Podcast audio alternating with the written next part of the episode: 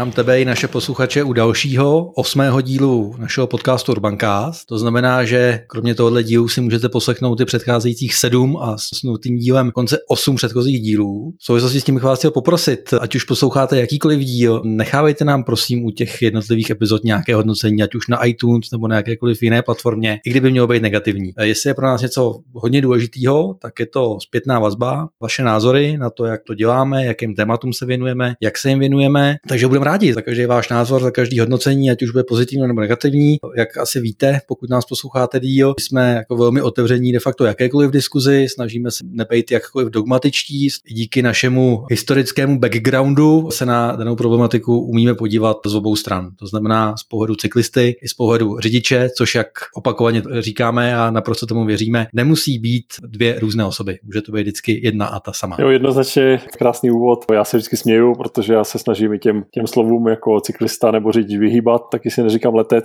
když vystoupím z letadla. To je tak stříbrná nit, která se vyne celým naším eh, podcastem. Bavíme se o moderní městské mobilitě a ti z vás, co nás poslouchají, tak víte, že to je všechno od koloběžek přes elektrokola až po tři tečky. Uvidíme, co ta budoucnost přinese. Každopádně dnešní díl bude zase pro vás, věřím, eh, velmi zajímavý, protože se budeme věnovat fenoménu cargo call. Tak, což je mimochodem další velmi fresh technologie, obecně jako u všech technologií, o kterých se bavíme, protože jsou relativně snadno k dohodání krásné historické fotky někdy ze 40. let, kdy flotila cargo call eh, fungovala. Takže opět mladá moderní jo, technologie v moderní městské logistice stará těsně pod jedno století. Všeho do času eh, platí konec konců i tady z cargo cally. Jinak možná eh, hned na úvod našeho dnešního dílu se sluší připomenout, že vy, co nás posloucháte, tak se můžete zase těšit na něco speciálního. To speciálního bude dnes host, asi nebudem prozradovat, kdo to bude, ale každopádně v průběhu dnešní epizody dojde na zajímavého hosta přímo spojeného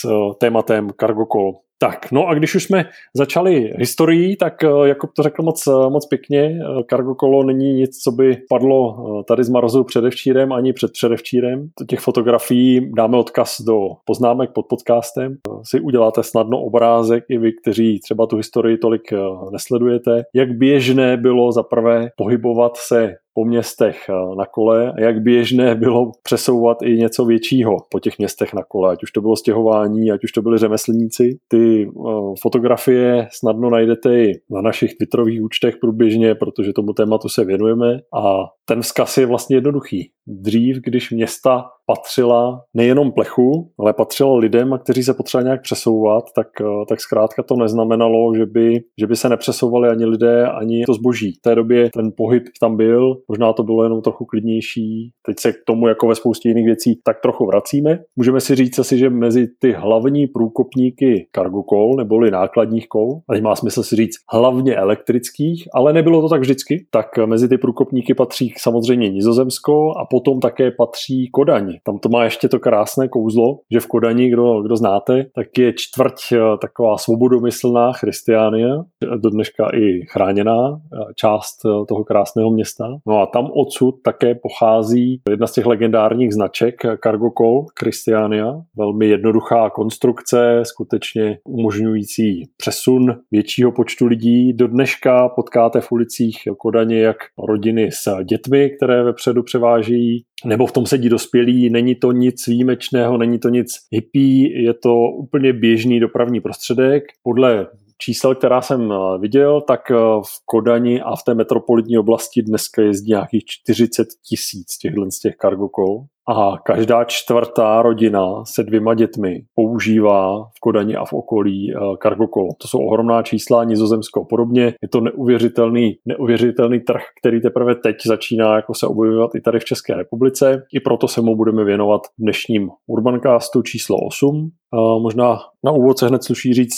proč to celé má jako smysl. Čemu to celé vlastně jako slouží. No, tak jsme to naznačili, slouží to k tomu, že vlastně to auto na ty krátké vzdálenosti člověk je schopen velmi elegantně elegantně nahradit něčím jiným. Jo, já když si dopisuju občas se svými známými někde po světě, kteří cargo kolo používají, tak eh, když ho používají pro osobní použití, tak eh, asi nejčastější takový jako benefit, který zmiňují je, no my teď trávíme spolu jako s dětmi mnohem víc času, kdy jsme spolu. Jo, je to úplně nesrovnatelný moment, když člověk jede eh, do školy nebo na kroužky, na kole když jedou vedle sebe, anebo když třeba ty děti jsou ještě menší a vezou to dítě v, v tom kargo kole vepředu. To je ten čas společný, to je jako kvalita, kterou se tady mám pocit teprve učíme, jako si vážit. A znova, eh, už jsme tohle téma jednou probírali, nemusíte hnedka běžet pro kargo kolo, jo, stačí se s těma dětma do té školy projít. Jo, jo, a zároveň by bylo moc pěkné, kdybyste tak trochu třeba si rýpli do své starostky nebo do svého primátora, proč ještě v tom vašem městě nefunguje něco, co je taky naprosto běžné a e, na západě a to je nějaká půjčovna těch elektrokol, něco, kde se dá třeba, když je zrovna příležitost, kterou to potřebuji, tak si to elektrokolo umím půjčit. I, I takové modely jsou, dostaneme se k ním dál, zrovna Vídeň, která je nám blízká a v podcastu ji opakovaně zmiňujeme jako vzor, tak e,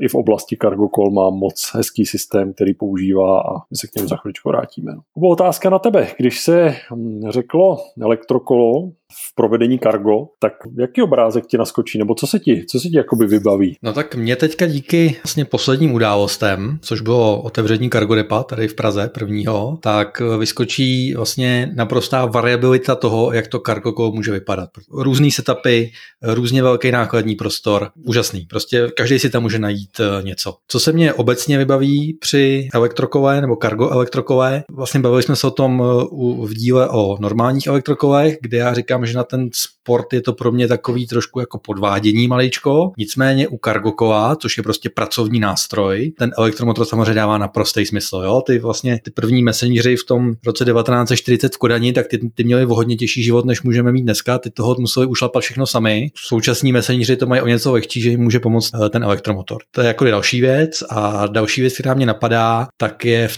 tom nějaký jako nárůst efektivity doručování, takovým tom, řeknu, poštovním doručování. To znamená hodně zastávek na relativně krátké trase. To je věc, která dodávku moc nedává smysl a pěšky trvá rozhodně díl. Pisuješ to moc pěkně. Přitom ten stereotyp, na, na který většinový člověk narazí, je, to přece není možné, aby nákladní kolo nahradilo nějakou dodávku. To nikdy nemůže fungovat. Kolik toho odveze ta dodávka a kolik se toho vejde do kola. Ono je to zase na první pohled to tak může svádět k téhle úvaze. A realita je přitom, tak jak to tak bývá, je přesně opačná, protože velká dodávka sice vypadá velká, ale máme na to jasná čísla. Naposledy například Londýn výzkum tak eh, ukazuje, že dodávky jezdí a z jedné čtvrtiny vůbec nevytížené. Ono to dává naprosto smysl, jo, protože vím si, že po městě se primárně doručují menší balíky. Typicky objedná si něco z Alzy, eh, veze ti to nějaký PPL, DPD, kdo má zrovna jako čas a kapacitu a ono se to nedá štosovat jako do nekonečna, protože při té jízdě to stejně jako popadá, tím vlastně tu jízdu ještě víc zneefektivníš, protože každá zastávka bude o 4 hodiny delší, než tam ten balík eh,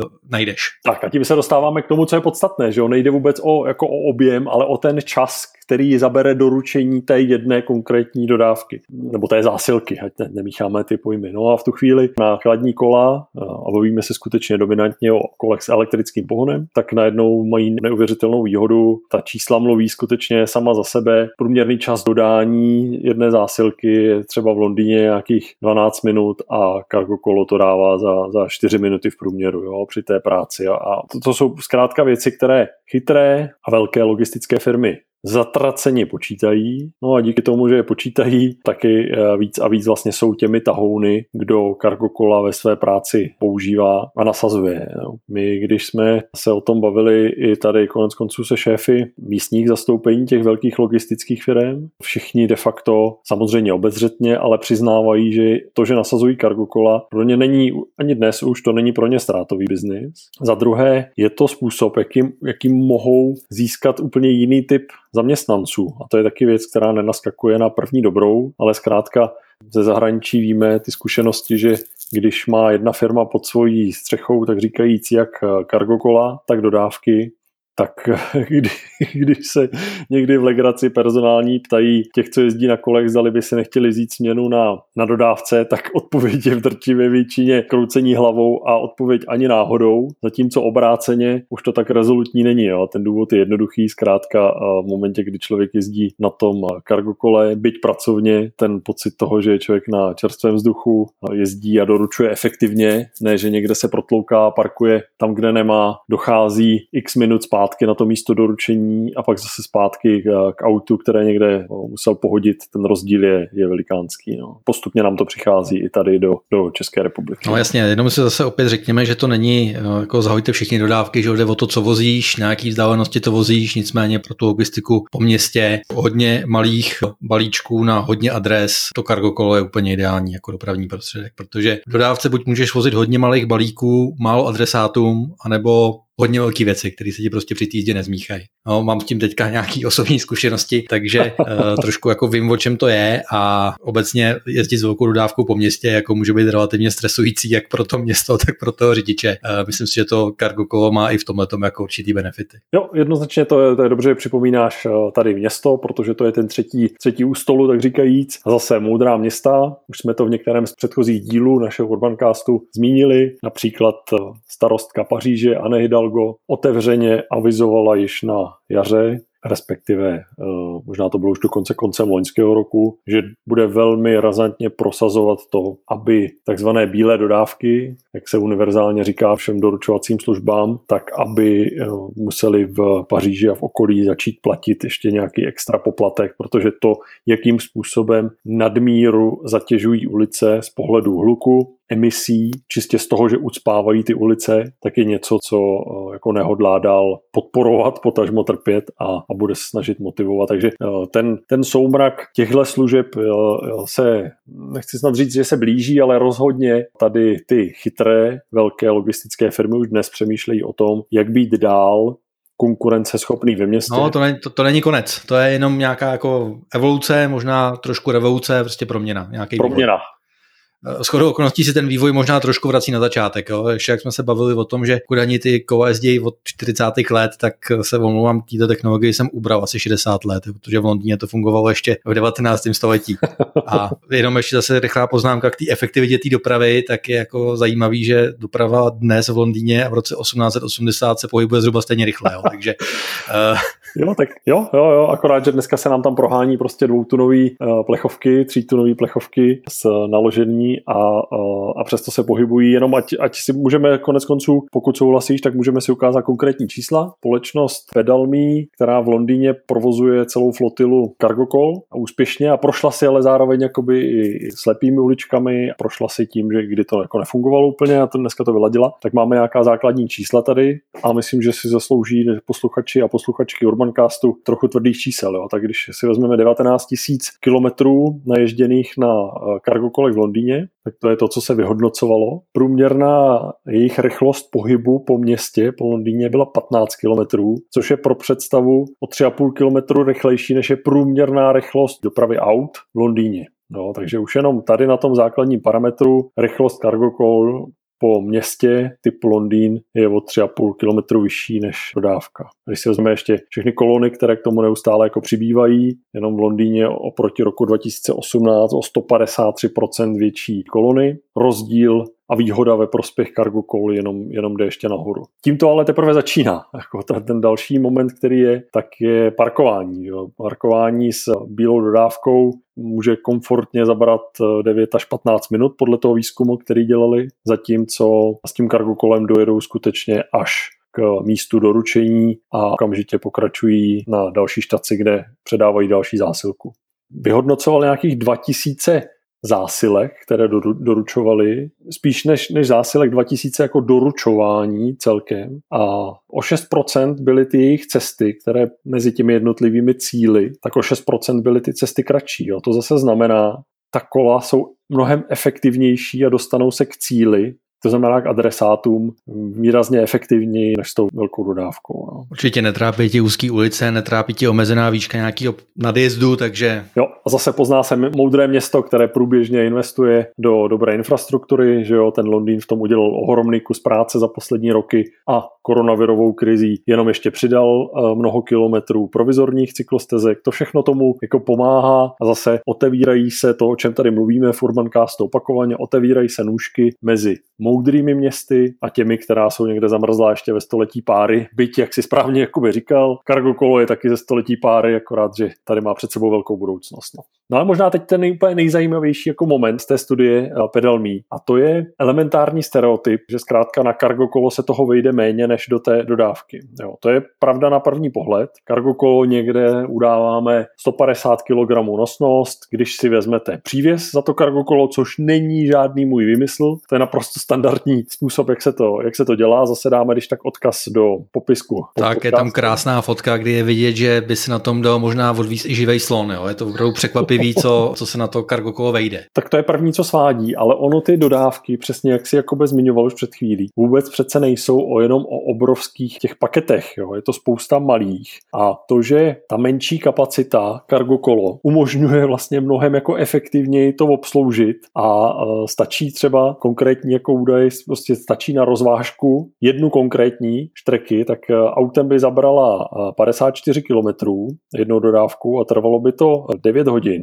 zatímco tři cargo kola 48 km a měli to e, za 2, 2x4 hodiny. Jo. Takže ten rozdíl zkrátka, kde vytváříte nějakou možná i pracovní pozice, jak to město zatěžujete nebo nezatěžujete, to všechno nahrává do budoucna těm, kteří budou ochotni překonat ten první stereotyp, budou mít hlavu otevřenou k tomu, tak skutečně ta první čísla jsou tady, jsou přímo z provozu a jsme rádi, že tady v našem Urbancastu můžeme takhle zmínit. Když se tady bavíme o Londýně, tak Londýn samozřejmě zdaleka není jediným místem, které začíná šlapat do kargo dopravy. Praha se teď konec konců dostává konečně také na mapu a to díky čerstvě otevřenému mikrodepu v centru Prahy. No a to je možná ten dobrý moment, kdy bychom mohli přivítat v našem Urbancastu dalšího hosta. To druhý host a shodou okolností druhý Jakub dnešního dílu. Přesně tak, takže eh, tímto vítáme v dnešním Urbancastu věnovanému kargokolům Jakuba Dietricha, který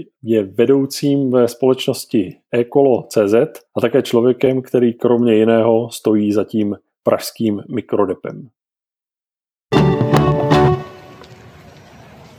Tak jo, eh, jsme ve fázi, kdy tady máme dneska eh, výjimečného hosta. Je to Jakub Dietrich. Tak ahoj Jakube. Ahoj, ahoj, děkuji za pozvání. Vítáme tě tady v Urbancastu a možná na úvod, eh, jaký to je po tolika letech, kdy se kolem elektrokol pohybuješ, tak konečně vidět něco, jako je mikrodepo pro nákladní kola v centru Prahy. Jaký to je pocit pro tebe? Uh, no tak já jsem si na nákladní elektrokolo poprvé v životě set asi před pěti lety a byl to pro mě jako dramatický zážitek. To bylo někde v Bruselu, kde mě ho dali a říkali jeď.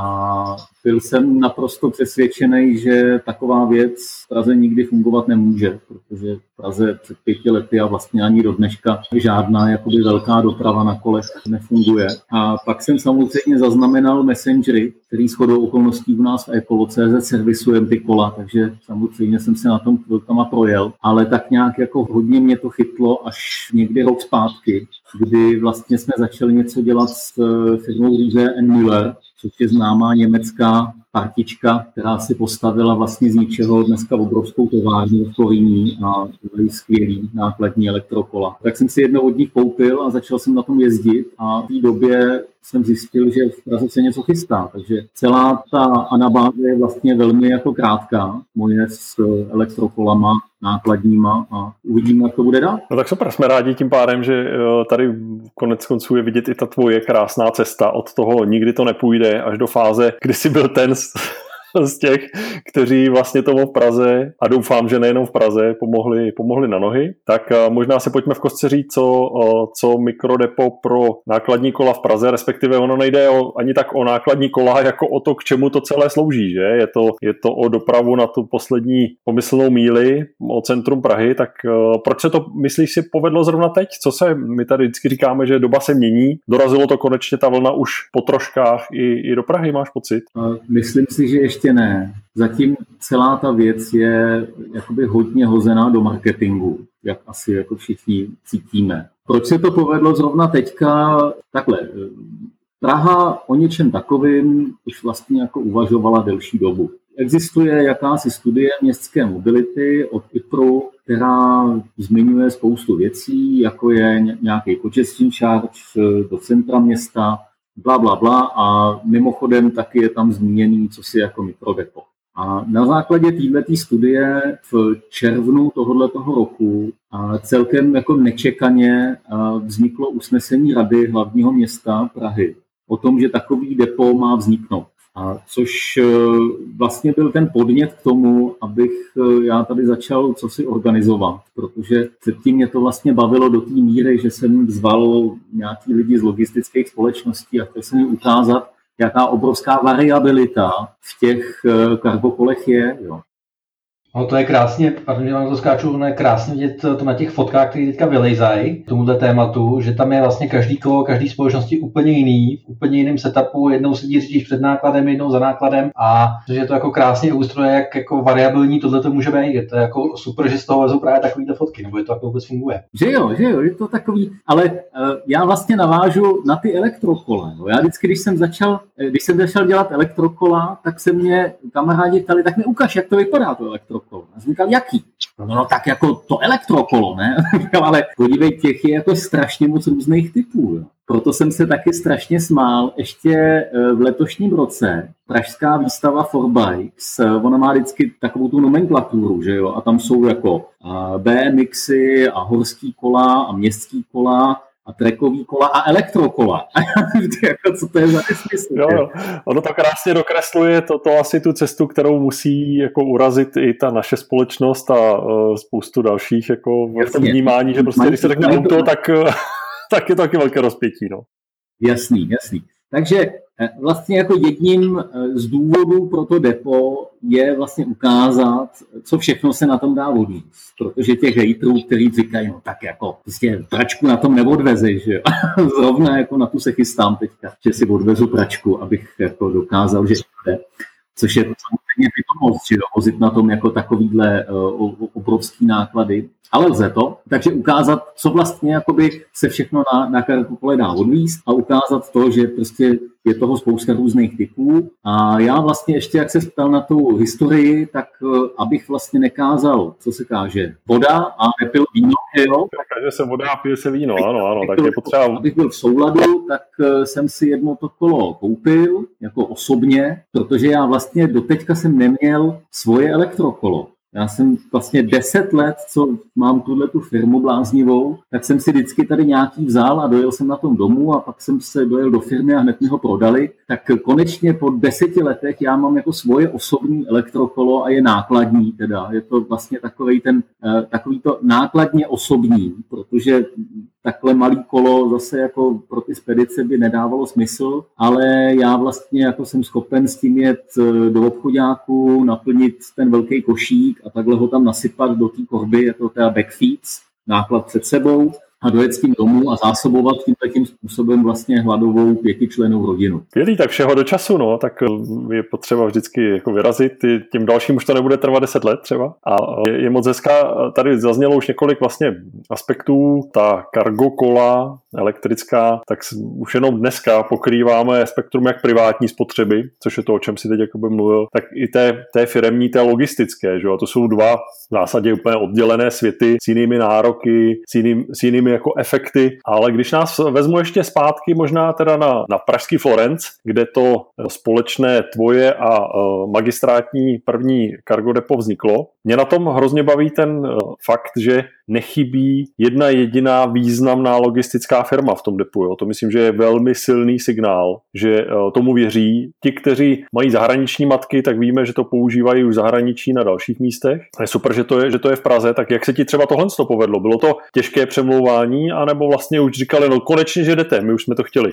No, já tě trošku poopravím, chybí tam jedna, taková ta v těch, v těch velkých černých autech z Ameriky, UPS. Je to o poměru, no, je to o poměru. Ty hlavní hráče se ti povedlo tam dostat ale taky se s nima bavíme a pak tam ještě chybí výdů a ty chtějí až příští rok a, a tak dále. Takže jako úplně všechny firmy tam nejsou. Povedlo se to vlastně tím způsobem, že eh, první na to kejvnul, kejvlo DHL, protože ty už to vlastně jako dělají. Pak celkem logicky i Messenger, protože Messenger tady vlastně v České republice reprezentuje eh, vlastně takový mezinárodní konsorcium firm a, a různých konzultačních společností, které propagují právě kargokola. Takže no, ty já jsem snad první kargokolo v Praze viděl právě od Messengeru a to už je možná třeba pět let na zpátek. No, no, no, no, no, jasný, jasný. Začali s tím, rozhodně jsou jakoby pionýři a dneska operují flotilu sedmi nákladních elektrokol, jsme teda přesní. Ty ostatní firmy už slyšeli na to, že říkali, no a kdo tam je? Já jsem říkal, no už je tam DHL. Jo, tak PPL říkalo, no tak jako to je naše sestra, že tak to bychom tam měli být taky. A vlastně pak už je to ten snowball efekt, že když tam jsou oni, tak jsme tam i my, protože naše matka to vlastně jakoby má. Takže to jakoby podporuje. Takže ten business case té firmě už jako existuje a tak tam půjdeme. Samozřejmě je nutný říct zcela otevřeně, že ten business case je, pojďme zkusit něco nového, pojďme nějakým způsobem ukázat cestu, která je prostě čistá, zelená, elektrifikovaná. Pro všechny ty firmy je to vlastně investice navíc. Takže jakoby ten, ten finanční benefit se tam možná bude projevovat až časem, až ta flotila bude větší, až eventuálně jakoby ten dosah těch pol bude ve větší části města. Jo. O to víc těm firmám patří že vůbec do toho chtějí vlastně jakoby jít a, a investovat. Jo. Protože eh, spousta lidí říkala, no tak když mi to přiveze ten kurír na tom elektropole, tak to budu platit víc. A já jsem vždycky vysvětloval, ne, vy to vůbec nezjistíte, vy si ho nemůžete objednat. Jo. To ta, ta logistická firma to samozřejmě nějakým způsobem ten jejich software identifikuje vaši adresu a podle toho, kde se budete nacházet, tak takový kurýr vám to doveze. A včera Česká televize točila s PPL právě i tu formu toho doručení a v té reportáži zazněla hezká věc, jak je to vlastně daleko rychlejší, ta obrátka toho kurýra. Jo? Že on vlastně to doručení tou dodávkou, eh, když se vezme nějaký average, tak trvá 9 minut, dejme tomu, a na tom kole ta obrátka je za 2,5. Takže jakmile skutečně eh, ty zákazníci budou nasypaní někde za sebou, tak tohle to je vlastně velká efektivita nehledání parkovacího místa a tak dále. Já myslím, že o spoustě těch věcí, už jste mluvili v minulých podcastech, čím je to jako dobrý. Jo, já jenom řeknu dvě věci. Mně by tam ještě teda chyběla jako jedna hodně velká logistická firma v Čechách, skoro bych řekl, že možná ta největší, která nás asi úplně na první pohled nikoho nenapadne, a to je Česká pošta. Hmm. Eh, která i díky tomu, že jde prostě víceméně, jako řeknu, od domu k domu eh, po nějaký jako krátký lokalitě, tak tam mě to dávalo smysl určitě, že by se mohli zapojit. A druhá věc, eh, jak jste vlastně říkal o tom, že je to teďka v začátcích a že to prostě musí vyrůst, tak teď krásná epizoda podcastu Micromobility číslo 97 s názvem The Magic of Children, tak je tam vlastně krásně jako tohleto připodobněný k tomu, že proč by si jako lidi měli pořizovat děti, jo? To je vlastně věc, která vám k ničemu, jo? Řve to, jí to a nic vám to nepřináší přináší na nějakých materiálních stacích. A vrátí se vám to prostě z nějakých 18 až 20 let, tady ta investice. Takže eh, je to jako, jako hezký eh, pohled, že prostě některé věci prostě musí vyrůst, než eh, začnou fungovat tak, jak mají, ale na konci z toho stejně budete mít tu radost, protože stejně jako to dítěte. Ježiš, tak 18 let je dlouhá doba, to musí být rychleji. No, tak to věřím, že, dá, že dáme rychleji, ale pojďme možná, ta, ta, ta česká pošta je bolestivé téma, ale přesto, Jakube, dá se k tomu diplomaticky něco říct? Tak zcela i nediplomaticky. Mně se povedlo v roce 2012, jo, takže před osmi lety eh, vyprovokovat výběrový řízení na doručovací elektrokola České poště. A dopadlo to tím způsobem, že státní podnik eh, soutěží na nejlevnější eh, nabídkovou cenu. Takže pošta z pěti nabídek vysoutěžila tu jednu, která byla za polovinu. Dopadlo to tak, že se ve finále nakoupilo asi 400 elektrokol od čínské firmy Guever, který vydrželi některý 14 dní, některý 3 měsíce, ale vlastně jakoby po roce a tam potom nezbyla ani poloosa a zbyl z toho velmi jako vel, nepříjemná pachuť kohokoliv koho se zeptáte v České poště na elektrokolách, říkají, že to byl průser. A ono se ku podivu povedlo do té vody jako vstoupit znovu někdy před třema lety, kdy se tam nastoupil vlastně jako nový management, ještě teďka před tím aktuálním managementem a znovu vlastně jakoby ten case otevřeli, ale bohužel si na to zapomněli schválit peníze. Takže já jsem půl roku byl zaměstnanec České pošty, což je jako super, že Fungoval jsem tam na takový jako konzultantský pozici, kdy jsem jako měnil zásilky, počítal jsem, kolik z AliExpressu veze nebo e, táhne za sebou v té tašce jeden doručovatel a a jakou ložnost potřebují. Samozřejmě z toho vyšlo, že stejný kole, jako se používají už 8 let v Německu, od Street Scooteru, by byly geniální pro Českou poštu. Takže to byl jako výsledek mojí konzultantské práce, že jsem říkal, tohle si kupte. A oni pak říkali, no, my jsme si to koupili a my na to nemáme peníze, protože nám je nikdo neschválil. Jo? A, a pak přišel ten aktuální management rok zpátky a tento celý zaříz, protože prostě pošta musí šetřit a nekupovat nějaký blbosti. Takže tak to jako je s Českou poštou, bylo by to jako fajn. Všechny ty testy, co proběhly a e, ty kola, co se tam koupily, osvědčili to, že když je ten hardware dostatečně kvalitní, protože ty pošťáci se k tomu chovají asi tak stejně jako k těm dodávkám, co mají lízovaný od Arvalu, že jo, a který pak už nikdo nechce koupit po těch dvou letech. Tak, um, je to um, nejtěžší provoz asi, který si jako můžeme představit a pokud je to tak, k tomu ale...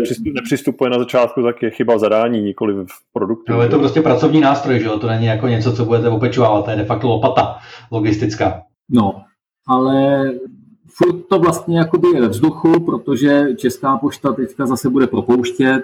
Včera to bylo ve zprávách, že se zbaví, zbaví nějakých 1800 lidí a vlastně jakoby ty pozice, které jsou jako velmi špatně obsaditelné, to jsou právě ty doručovatelé a bylo otestovaný, že jeden cyklodoručovatel nahradí e, tři pěšáky. Jo? Takže e, vlastně jako pokud ta nezaměstnanost se bude trošku jako zvětšovat v poště, tak e, časem k tomu dojdou. Jo? Tak uvidíme za Tak snad nás, snad nás poslouchají i ti uh, prozíravější v České poště. Uh, netřeba vzpomínat na 12 let starý průšvih, ale spíš hledět, jak to dělají jinde těch zkušeností, ať už u logistických firm, anebo u jiných pošt po světě skutečně s doručováním na kolech a elektrokolech a kargokolech je tolik, že um, to dá hodně práce si vymyslet důvod, proč by to nemělo jít klidně i v nějakém skromném pilotu tady v České republice. Jo. Tak uh, já věřím, že tomu zase pomůžeme.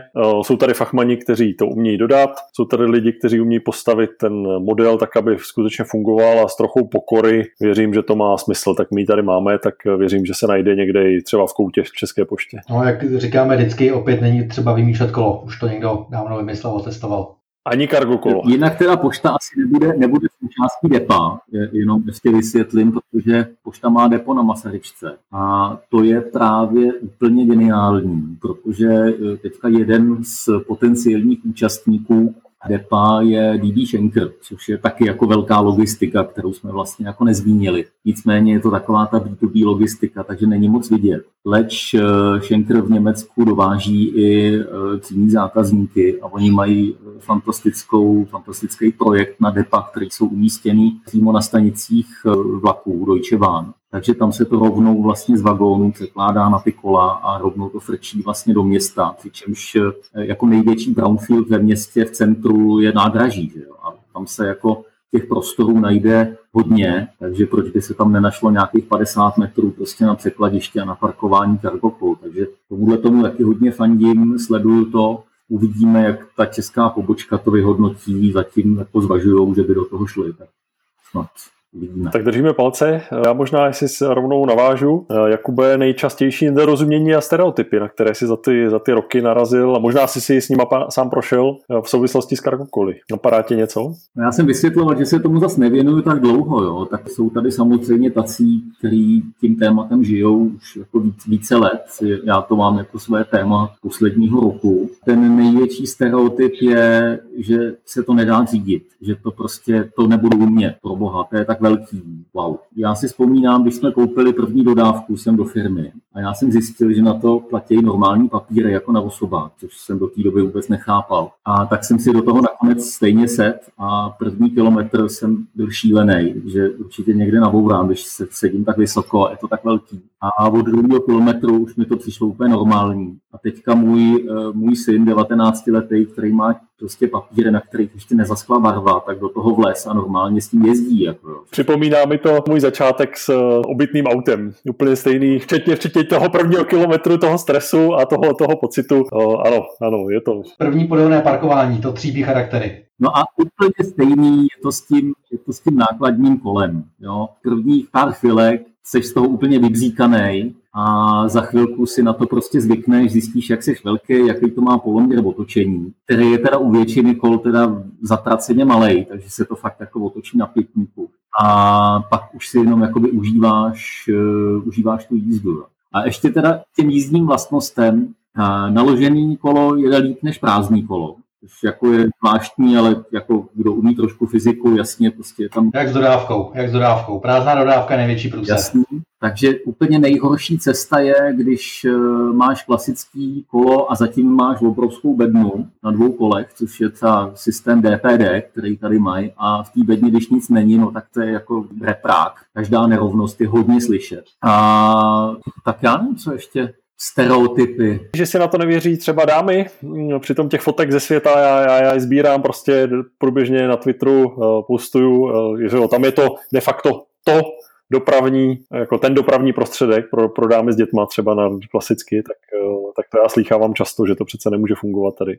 No, moje žena jezdí na skládačce elektrický, ale tohle toho se taky bojí, jako no, je to fakt. Hmm, hmm. Protože on vlastně to si pověsme, jo. Dvě, dvě základní kategorie nákladních kol. Jedny jsou pro dopravu dětí nebo osob obecně a jedny jsou pro dopravu zboží. Oni teda to jsou samozřejmě úplně stejný kola, akorát vlastně jakoby ten design té korby je tam trošku jiný. A fakt je ten, že ta doprava osob tady úplně jako není populární, protože pro boha kdo by jako s dětma takhle jako vyjel do provozu, že jo. A nicméně každý rád zavře to dítě do té igelitové kukaně a připojí si ho na zadní osu svého horáka a pak ho jako protáhne po všech kamenech všech stezek. Takže jako, super bod, no. Ty, ty, ty děti tady moc jako nepropagujeme, protože si myslím, že na to ještě jsme mentálně a infrastrukturně nedospěli. Hmm.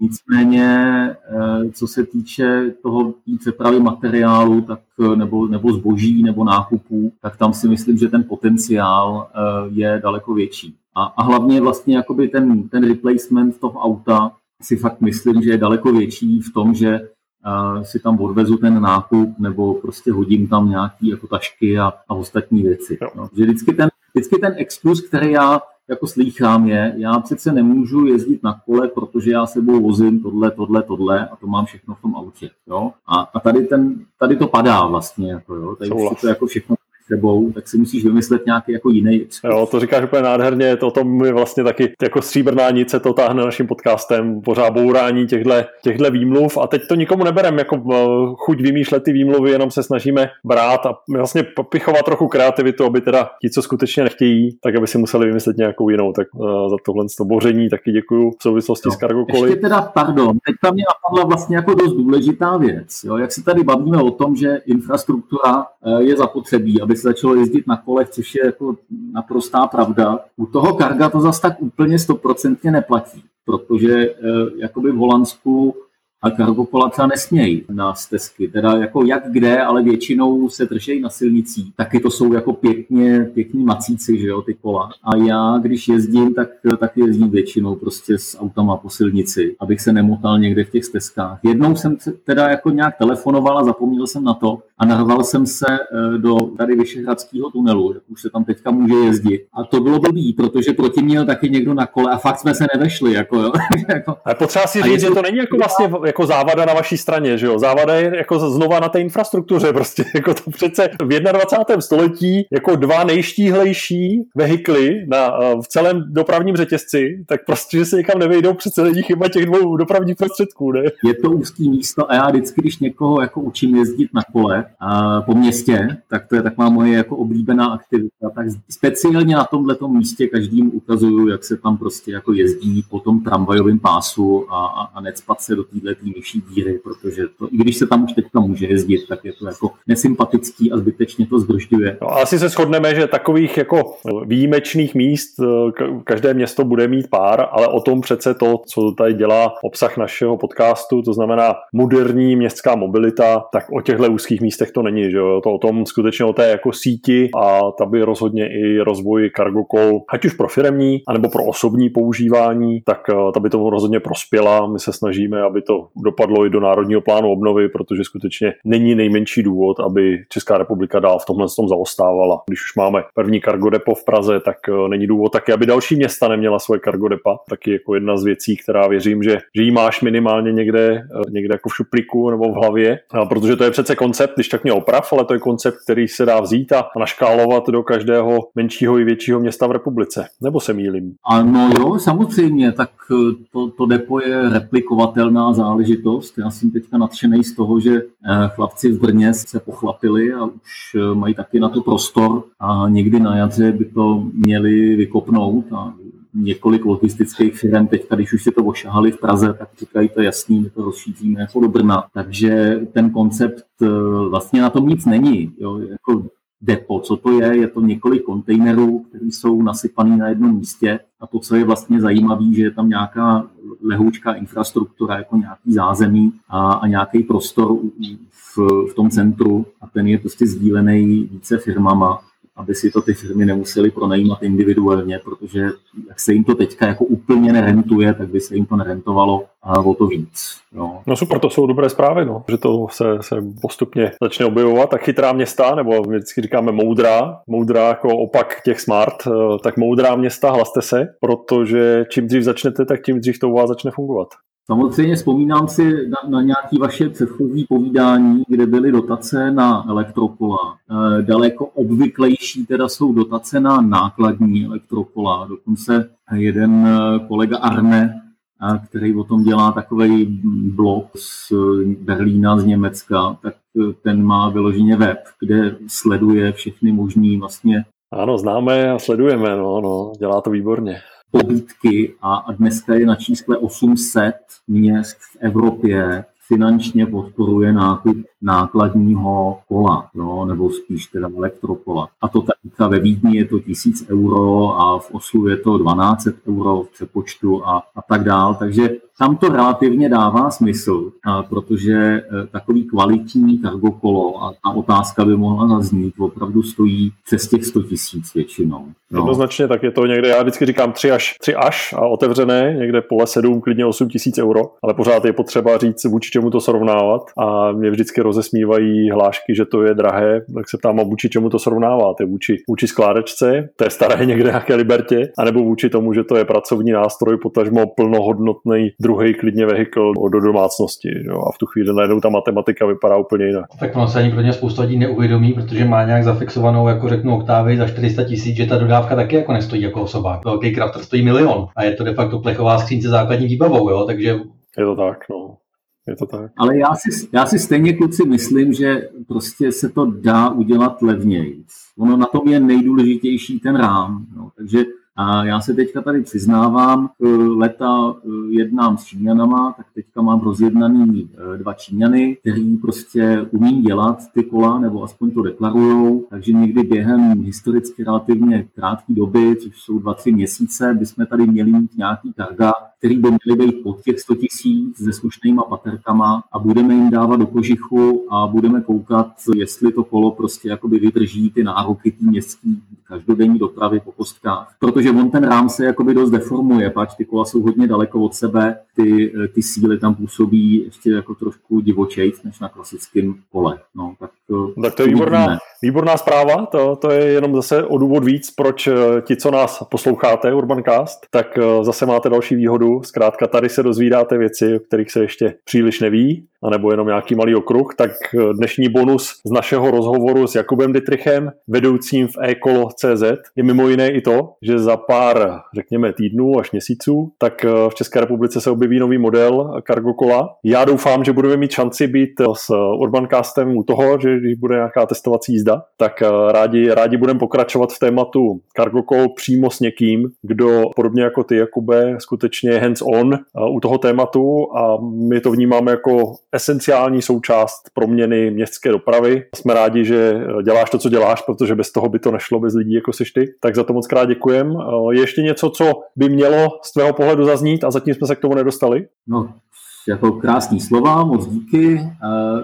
Cargo kola, které jsou teďka k dispozici, se dají prohlídnout na adrese cargobike.cz, cargobike.cz.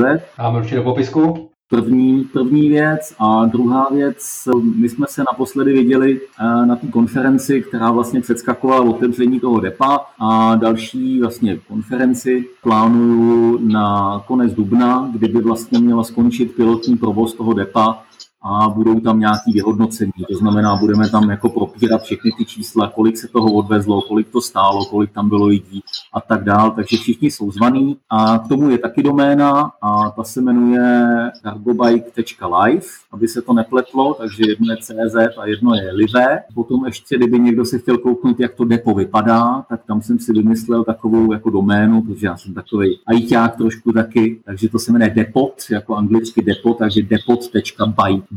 Výborný, dáme všechny do, do našich popisků, děláme je bohaté, eh, rádi, rádi zařadíme, protože není nic lepšího, než si udělat k našemu povídání ještě představu obrazovou. Nikomu nebrání, aby se jak v depu eh, na pražském Florenci, anebo konec konců Jakube u tebe v ekolo.cz, aby se zastavil a elektrokola potažmo elektrická kargokola, tak aby nakoukl, pokud to zrovna něco bude, bude na showroomu. Je to krásný showroom veliký, tak uh, myslím, že není to žádná zajížďka, když uh, skutečně na Prahu 4 uh, eh, lidé vyrazí. No. Všechny rádi uvidíme, všechny rádi povozíme, zápůjčka zdarma. Tak já se loučím, moc děkuji. Skvěle, tak my, my děkujeme, Jakube, a my pokračujeme v našem povídání a budeme se těšit někde u nějaké jízdy s tebou. Díky moc. Napodobně. Díky. Ahoj, ahoj. Děkuji. Ahoj.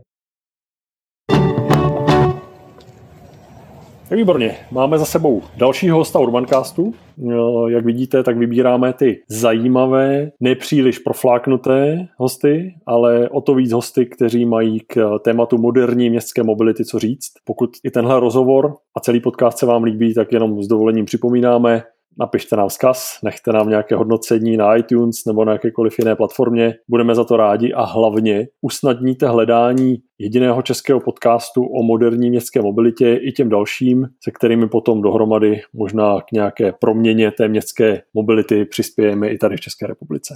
Když nás eh, vrátím jenom ještě k tomu výzkumu z Londýna, tak jedno číslo bych přece jenom rád, aby tady jednoznačně zaznělo. Ve chvíli, kdy Cargo Cola mají uh, najeto nějakých 100 tisíc mil, takže nějakých 160 eh, tisíc kilometrů, tak teprve v tu chvíli se jako vyrovnají v emisích elektroautomobilů, které teprve teď na trh přicházejí. Jo. Takže jenom, jenom jako pro představu, jak neuvěřitelně energeticky efektivní cargo kolo umí mít. Vedle všech těch dalších pozitivních efektů typu žádné emise v tom městě, žádný hluk, relativně jako práce pro, pro lidi, pro jiný typ lidí, než, než třeba dneska hledá, hledají firmy do svých dodávek a celkově jako prospěch v, pro město, tak je tam i tenhle ten dopad skutečně jako v emisích za celý ten životní cyklus je naprosto neuvěřitelný. A zase to číslo, který si říkal, tak vlastně jako říká, že 100 tisíc ujetých mil elektrokola, to znamená veškerou tu elektřinu, kterou to kolo na 100 tisíc mil spotřebuje, tak se rovná tou uhlíkovou stopou elektroautu vyrobeným. To znamená, ještě nevělo. Vyrobíme auto, to už má z výroby za sebou nějakou uhlíkovou stopu a mezi tím za stejnou uhlíkovou stopu elektrokolo najelo 100 tisíc mil, takže 160 tisíc kilometrů. Takže už to elektroauto, když se budeme mluvit o elektrických dodávkách, má jako velmi stížený start, aby tuhle tu stopu, no stížený start, to je Achilles a Želva, jako úplně... je to realita. Je to realita, nemá smysl si ji zastírat. Popisuješ to moc pěkně a děkuji za tohle s tou přesnění, protože je to, je to něco, co buďme rádi za každou elektrickou dodávku a například na Slovensku společnost Voltia je jedna z těch společností, která přestavuje autorizovaně dodávky Nissan na velmi elegantní a velmi efektivní elektrickou dodávku. Mají s tím velký úspěch eh, na západních trzích, ať už jsou to ty vyspělé, anebo například ve městech, která už mají nějak omezený třeba vjezd těm eh, špinavým dodávkám do, do centra. A přesto přeze všechno, eh, jak říkáš, Jakube správně, je to ještě rozdíl nebe a rudy. No. Tak, tak to by byla taková tečka, odkaz, tahle čísla společnosti Pedalme, úžasní chlapíci, kteří se do toho pustili před pár lety v Londýně a dneska si dali tu práci a de facto pro celý svět tahle čísla dali dohromady. Já věřím, že to bude jeden z jako z milníků toho, jak moudří primátoři, starostky, potažmo lidé na krajích a regionech, tak eh, začnou nahlížet na to, jak se proměňuje městská doprava i v té logistické části. Další, co... Tak a jenom si ještě uvědomme, že byť některá ta čísla nemusí vypadat úplně jako nějak šíleně lepší ve prospěch elektrokola, jsou mnohdy velmi stejná, tak si jenom řekněme, že je to vlastně úžasný, že kolo dokáže být stejně rychlý, stejně efektivní, doručit stejný množství nákladů, dokonce v mírně lepším čase. Jo? Opět, není to o tom, že si teďka řekneme, no a teď je to úplně to samý. No ale to je na tom právě to skvělé, že to umí být naprosto stejně a někdy ještě o trochu víc efektivní, než to, co máme zafixovaný jako efektivní. Jo a jednoznačně, když si k tomu zase připočítáme věci, o kterých tady v Urbancastu mluvíme opakovaně, to znamená, kolik který dopravní nebo způsob dopravy, kolik zabírá prostoru v tom městě, ať už ve chvíli, kdy jede, nebo když někde parkuje a tak dále, a tak dále, a tak dále, tak eh, najednou věříme, že i tímhle umožňujeme otevřít oči, že to lze dělat jinak, než se to dělalo dosud. No, to je, to je, to je vzkaz. Přesně tak, že stejně efektivní a ještě několik benefitů, který musí být zřejmě na první pohled k tomu. Jo. Když už jsme u těch benefitů, tak ono jich, ono jich je celá spousta, že jo, těch cargo call. Jeden z těch, který je tvůj oblíbený a já věřím, že i toho se tady potažmo v České republice časem dočkáme, tak je to, kdo všechno ta elektrokola používá. Nejsou to zdaleka jenom rodiny s dětmi, nejsou to zdaleka jenom dopravní společnosti, ale umí to být ještě úplně firmy, které možná někoho na první dobrou nenapadnou, viď? Přesně, mohly by to být totiž klidně pražské služby. Jo, popelář cargo kolo, Přesně, opět je to jako relativně zajímavá věc. Jako se bavíme u standardního cargo kola o nějakém eh, počtu malých balíků, tak si představme, že takovýhle cargo kolo prostě jezdí po Václaváku a sbírá tam odpad eh, z malých košů, které jsou prostě na ulici. No, skvělá věc, protože tyhle koše jsou relativně na husto, to znamená, je to hodně zastávek na relativně krátké vzdálenosti. Je to přímo ve městě v centru. Možná, kdo se pohybuje trošku po Václaváku, tak ví, jak to tam probíhá teďka. Prostě po chodníku jde dodávka, za ní jdou dva lidi pěšky, házejí to tam a takhle jako se tam prodírají tím davem chodců. Teď je to jako relativně v pohodě, ale víme, jak to vypadá na Václaváku normálně. A nejenom Václavák, že dovedeme si představit, že, že prostě takových míst je v každém městě vlastně spousta, není důvod. Typicky, starý město na Praze, úzký ulice, hlavní turistická trasa, odpadáky tam jsou, co se tam procpe líp, jak dodávka, anebo odpadní elektrokolo. Jo? A teď zase hluk, emise, vůbec... A rozhodně to není rychlejší, protože představte si, že za tou dodávkou jde někdo pěšky. To znamená, my posíláme dodávku, která se pohybuje rychlostí chůze, do města plného lidí, do těch jako nejužších eh, uliček, který třeba tady v Praze jako máme. Jo, jo, jo. A nej, nej, nejhezčích jo, vůbec, kde má být jako živo, kde má být život a ne kde se má jako prodírat eh, dodávka s pochybně eh, nastaveným motorem a tak dále, a tak dále, a tak dále. To všechno jsou jako věci. Paříž zase v tomhle tom je hodně, hodně napřed a Hidalgo zrovna nedávno nechala vypsat výběrové řízení právě na dodavatele vehiklů obecně obecně pro eh, jejich eh, technické služby a v té zadávací dokumentaci je vyloženě vyspecifikováno kromě těch velkých aut. Zase to není z nuly na 100 anebo z černé do bílé. I tam budou dál používat pro jisté typy služeb velké vozy, ale pro řadu jiných míst, přesně jak si o nich Jakube mluvil, už si vyžádali nabídky a dnes teď to výběrové řízení běží, nabídky na mimo jiné i nákladní kola, elektrokola, která tuhle službu budou v Paříži výhledově schopná jako dělat a prospěje to tomu městu neuvěřitelně jako v dalších letech. Jasně, no, je to jako investice do budoucnosti. Pokud budeš sbírat jako množství velkých kontejnerů někde na sídlišti, kde jich je prostě stovky a stovky, tak samozřejmě nedává smysl posílat tam jako 100 eh, elektrokol odpadních. A mám ještě ta, už to nejsou liasky, já mám furt zafixovanou z dětství tu populárskou liasku, že jo, eh, s tou šedou velkou polokulatou korbou, takže jasně, není to jako stoprocentně, je to zase jenom nějaký jako zlepšení, zefektivnění tam, kde to dává smysl. A když jsme u nějaký efektivity, tak pokud mě někdo řekne firma, která se snaží být maximálně efektivní v logistice, tak mě to sebne vždycky jedno jméno. Jo? Byť se spoustu zaměstnanců, tak prakticky robotizovaná firma Amazon, jo? která z těch lidí, který ty balíky balej, prostě má tak vytrénovaný, aby každý pohyb byl maximálně efektivní a v okamžiku, respektive už jsme slyšeli různý takový trošku jako fantasmagorický představy, to znamená doručování dronama, to je myslím jako věc, která je ještě hodně daleko a nevím, jestli úplně dává smysl, ale v okamžiku... Na PR dobrý, no, řekněme. Na PR super, přesně tak.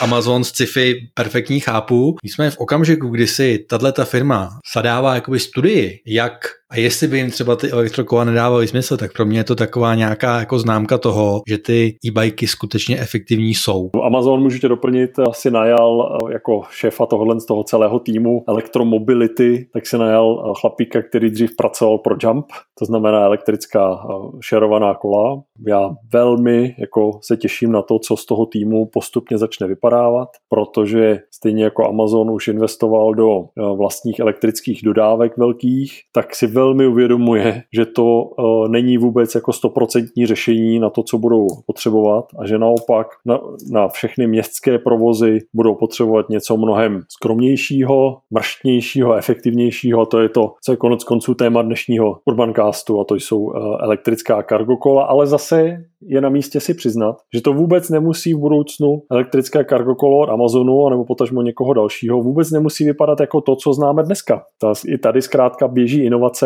Já uh, s radostí vždycky uh, směřuji pozornost do Německa, kde například uh, významný dodavatel v automobilovém průmyslu, takzvaného z toho prvního řetězce Tier 1, uh, německá společnost Schaeffler, tři roky investovala do svého takového interního startupu, který se jmenuje BioHybrid a je to takové čtyřkole vozítko, když tak odkaz dáme do poznámek našeho podcastu, tak eh, určitě tam choďte, protože my se je snažíme s Jakubem dělat ty, ty poznámky velmi poctivě a najdete tam spoustu dalšího čtení. Tak tam přidáme i biohybry. Tuhle společnost před eh, pár týdny odkoupil od Schefflera její management, protože jednoznačně jako věří tomu dalšímu rozvoji a chce být, tak jak mi psali, tak chtějí být i, eh, přece jenom trochu rychlejší v tom vývoji, než jako součást toho velkého na automotiv hodně zaměřeného koncernu. Ale proč o tom mluvím je, že jak vypadá biohybrid, tak rozhodně to není standardní kargokolo, ale je to přesně to, co to jako dál žene dopředu celou tuhle oblast a uvidíme, s čím přijde Amazon a s čím přijde další. IKEA pro představu dneska už ve dvou zemích eh, nabízí u svých obchodů kargokola k zapůjčení, potažmo si můžete jako objednat dodávku toho zboží, které si v koupíte, tak vám to přivezou domů druhý den kargokolem. Ten drive je jednoznačný, i tak velká společnost a nábytkářská společnost jako IKEA se snaží jako zvýšit nějakou udržitelnost toho celého svého provozu. To, jakým způsobem dopravují zboží mimo jiné k zákazníkům, tak eh, je nedílnou součástí toho jejich jako driveu zlepšit udržitelnost udržitelnost. A jako ta variabilita je opravdu úžasná, už jsem to dneska říkal dvakrát. Podívejte se na fotky z DEPA, podívejte se na to, jak vypadá kargokolo DHL v společnosti. Jo. To je věc, nejsem si ještě jestli si tomu dá říkat kolo, je, je, to prostě dopravní prostředek, na kterém se šlape, eh, nemá dvě kola, má čtyři kola a je to jako hrozně zajímavý už jenom z toho, jak to kargokolo opravdu dneska může vypadat. To samý ten biohybrid, to je prostě jako futuristický vozítko, hrozně hezky nadizajnovaný, vypadá to jako skvěle, uveze to náklad, uveze to dva lidi, má to střechu, je to stabilní, protože to má čtyři kola, jak se říkalo, ten pokrok, kde se to zastaví. Že? Jo, je to lifestyleovka. Já třeba mentoruju v, v Dánsku jeden eh, startup, eh, Laplandar, který eh, vyvíjí cargo kolo a to je zase úplně ještě jiná jako kategorie cargo kola, protože Laplandar pracuje na cargo kole opravdu pro to nejtěžší využití uvnitř těch všech logistických areálů a uvnitř firm. To znamená, není to nic, co bychom si ty Kubo nebo já pořizovali eh, domů. Je to jako ta nejvíc pracovní kobila. Já to eh, přirovnávám vždycky jako k vysokozdvižnému vozíku. To je neuvěřitelně jako odolný pracovní nástroj, taky jenom pár firem na trhu se pohybuje a, a dodává vlastně eh, vysokozdvižné vozíky, ale je to zároveň jako nástroj, který najdeme jako v každé hale jo, ať je malá nebo velká. A tenhle ten eh, startup, se kterým spolupracuju, tak na tom eh, pracuje. Teď je v přípravě druhý prototyp, úžasný.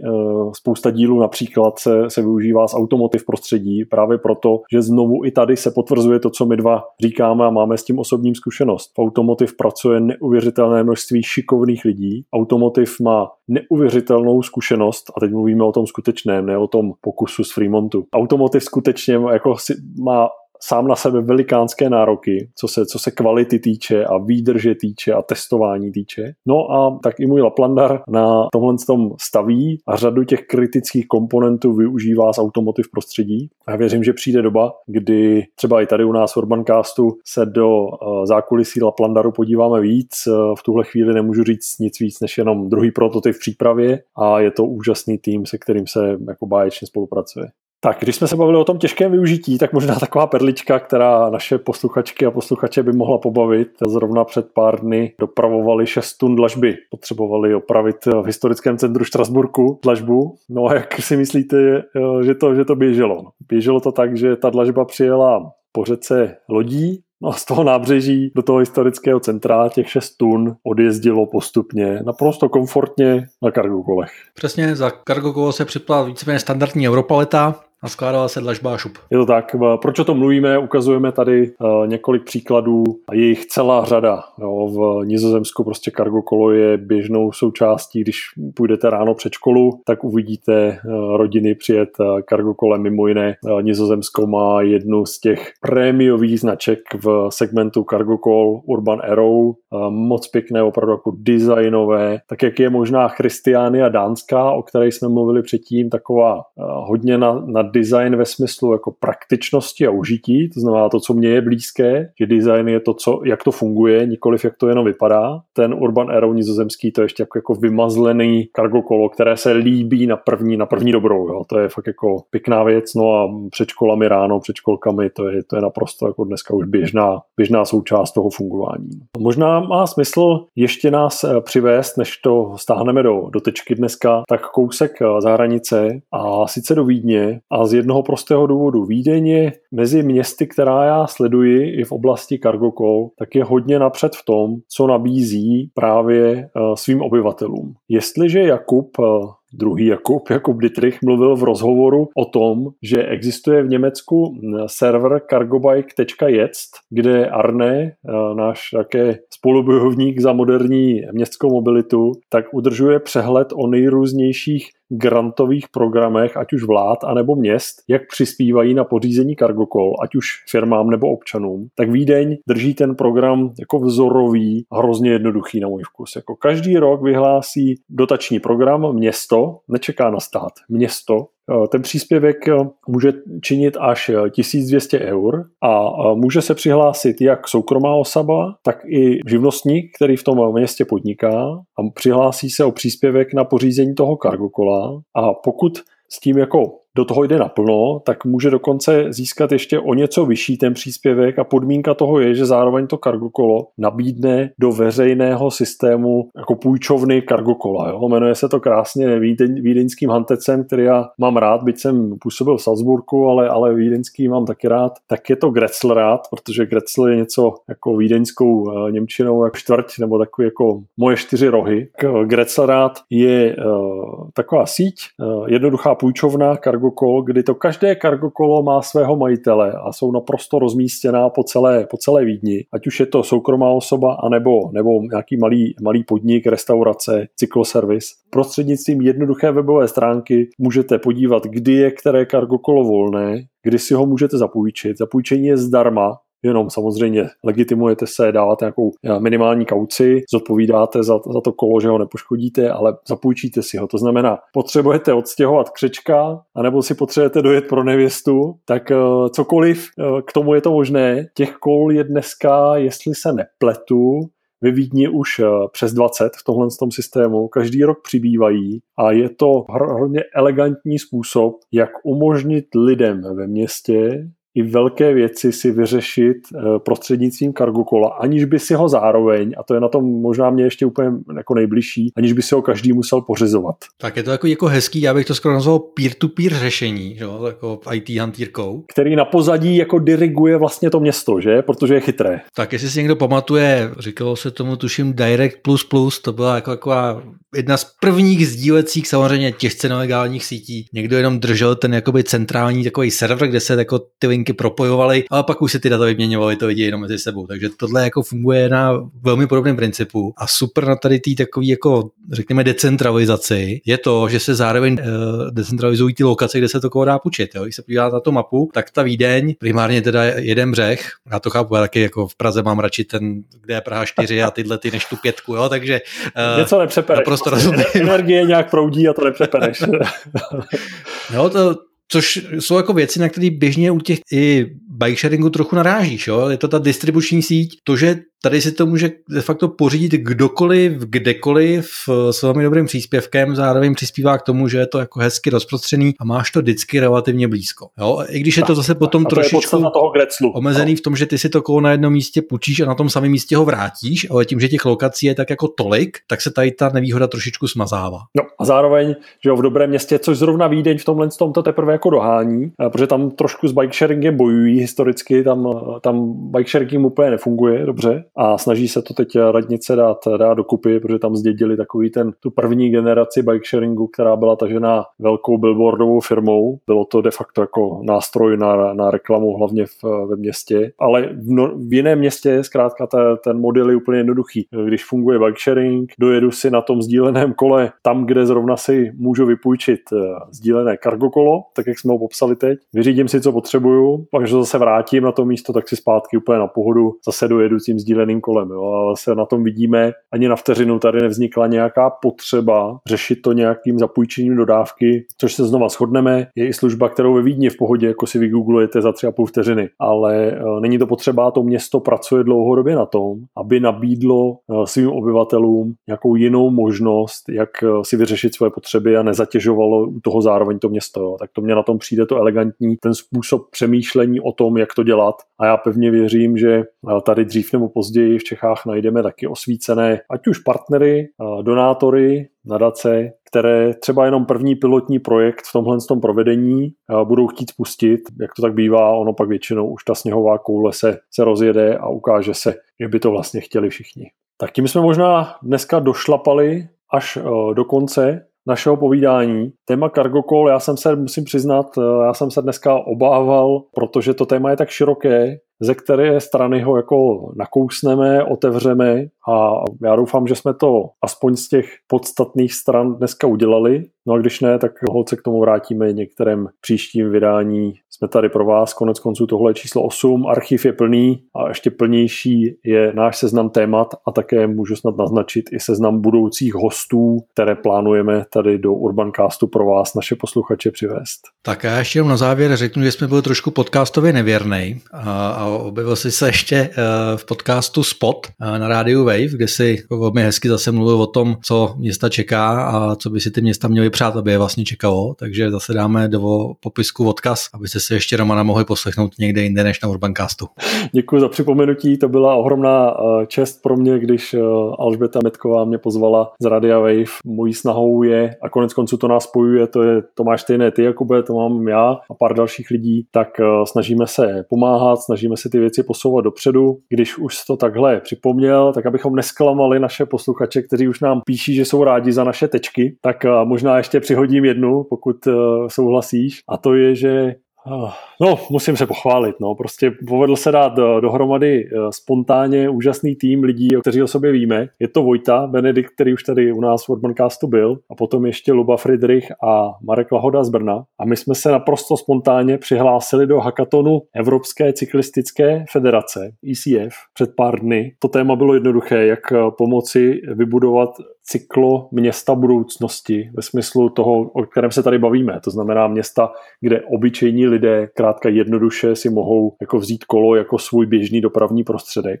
A s naším projektem, eh, který pracovně má název Erasmus městské mobility, tak jsme brali v té mezinárodní konkurenci, tak jsme brali druhé místo a speciální ocenění za to, že jsme tam nenabízeli 66. aplikaci na 77. parametr, který by se dal v dopravě měřit, ale že jsme na to šli s něčím úplně jiným, takže tohle budeme v našem týmu dál rozvíjet. Doufám, že eh, v tomhle projektu ještě uslyšíme, ať už mezinárodně nebo i tady u nás eh, v České republice. Hodně mu věříme. Ta podstata je to, že logika dostane člověka jenom z bodu A do bodu B, ale představivost ho dokáže dostat kamkoliv. My vidíme, že v městské mobilitě ten nedostatek představivosti je možná ta největší brzda, tak se mu snažíme pomáhat. Konec konců stejně jako s tebou tady v Urbancastu.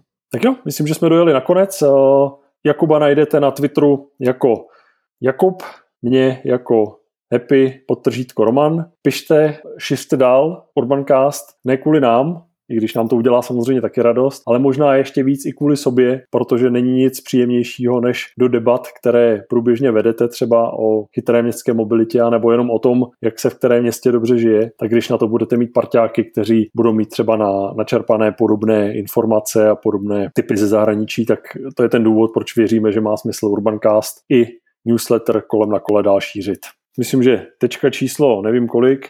Že bylo to slabší dneska, bylo to trošku slabší dneska. Nachystáme se zase na příště.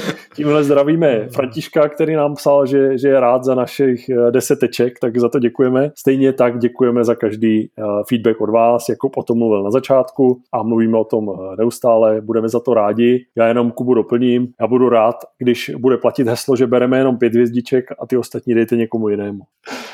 Hezky samozřejmě v žertu. Samozřejmě v žertu, znáte nás. Tak Jakube, já ti moc krát děkuju za dnešní díl. Ještě jednou děkuju i na dálku druhému Jakubovi, který tu s námi byl. No a budu se těšit zase brzy naslyšenou.